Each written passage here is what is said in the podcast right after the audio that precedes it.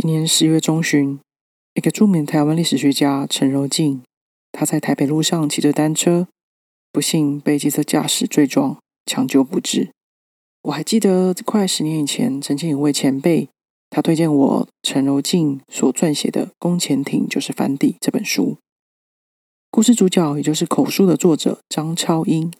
他是一位在日本时代，也就是日治时代的一位上流人士。透过陈柔静的采访笔述，也透过张超英的人生，在这本书里可以看见台湾当时的政治和商业环境。我当时在看到陈柔静离开的消息的同时，我准备要采访一位大学教授。这位教授曾经因为一场研讨会发现，台湾曾经有一段非常丰富的酿酒文化，特别是在花莲的一块田里，有一位日本人青木凡，他所留下来的重要历史资料。You're now listening to the Reader's Catalog。邀请你和我一起，透过阅读，探索世界各地的作家如何为每个角色和故事创造价值。也许我们会看到自己的故事。现在开始收听 The Reader's Catalog。隔天我采访完，翻起陈若金的另外一本书。一个木匠和他的台湾博览会这本书和宫前艇就是翻地的主角有一个相关的人物，和这个主角有关的人物呢，他叫做杨云元。杨云元是一个在台湾的木匠师，但他的一生和当年台湾的上流社会人物张宏图非常的友好，有许多特别的际遇。在一个木匠和他的台湾博览会这本书里，主要是在一九三五年。台北也曾经举办过非常风光的台湾博览会，在那个前后的年代，因为日本纪念章的影响，从台湾的商家、旅馆、车站到邮局，都开始制作起自家品牌的特色纪念章，也推出限时盖章的那种饥饿行销的手法。杨云元就在那个时候，他收集了三百多个特色纪念章，他和他的家人把那本纪念章收集笔记本呢。非常完整的保留下来了。而就在这本书里面，陈柔静介绍到一位当时在农林高等学校一个日本教授青木凡，他后来成为台大的教授，而他热爱台湾的山林，在当时也是一个知名的自然书写的作家。一九二七年，在一个报社的建议之下呢，青木凡他设计了四款纪念章，借由一场。登玉山的一个活动，呃，有一群北一女和中山高的女学生们呢，登顶，带着青木凡所设计的四个纪念章到玉山的顶端，留下纪念章，让未来的民众能够在登上玉山的时候收集盖章，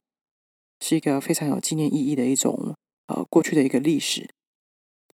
引起我好奇的就是这一位青木凡，因为我就是在采访工作中。啊，听到教授提到这个人，那我其实就开始好奇，因为其实呃，青木凡在教授的口中跟在这本书里面其实做的是两件不同的事。那因为工作的关系，我就不太特别的呃说明太详细哈。我后来请教当时采访的教授，教授说，嗯，并不是同一个人。然后呃，这个青木凡将会以一个呃。一个农于历史学闻名的一个学者范雅君啊，他会在年底推出一本专书。这本书里面就会介绍到这位青木凡，他所说的青木凡。那我就非常好奇啊，因为从年代还有背景的对照看起来其实蛮一致的，还会有哪一个青木凡呢？不过我在搜寻的时候，呃，在前面一点年代还是有一个日本的画家啦，但是那个画家并没有来台湾。总而言之呢，因为陈柔静这本书，那串起了我生活中遇到的一些线索。陈柔静呢，他曾经担任过政治线的记者，写过几本台湾历史相关的有趣的集锦，像是《人人身上都是一个时代》、台湾西方文明初体验、旧日时光、广告表示老牌子、时髦货推销术，从日本时代的广告。看见台湾的摩登生活，还有人物记事《龙挺少年走天下》罗福全回忆录。以及唯一的小说静作，也是他的最后代表作《大港的女儿》。陈柔静在人生的后半段，努力不懈的访问活过日本时代的老人家，记录他们还有他们过去的史料，就哪怕来不及，但万万没想到，陈柔静就这样离开我们了。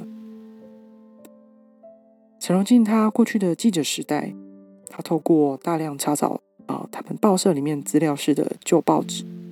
过去在呃有人过世的时候呢，会在报纸刊登讣文来纪念。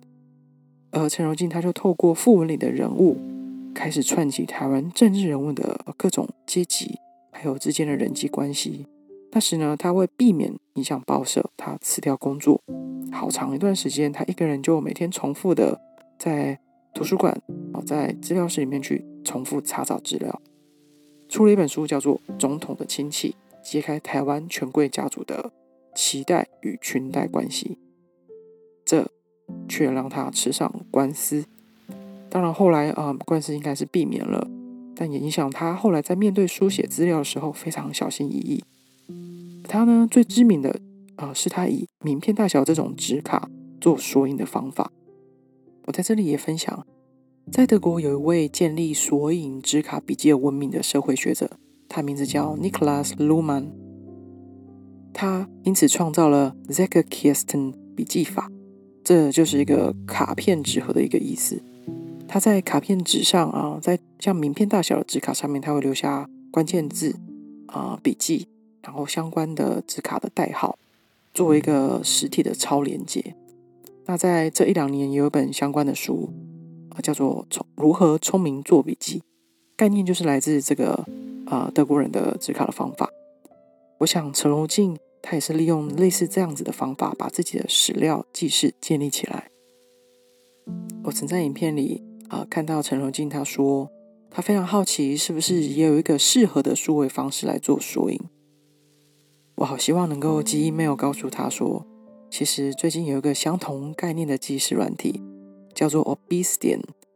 完全就是他需要的方法。现在我只能介绍给正在收听的你，只希望还有人会继续像他这样记录台湾的各种故事，因为我们才准备开始认识台湾的历史。你说不是吗？非常谢谢你今天的收听，第一季的 The Readers Catalog 节目。将会在两季的《Co-op》系列节目之后暂时结束。希望在未来不久，在第二季的节目里可以为你介绍更多的好书。今天就到这里喽，拜拜。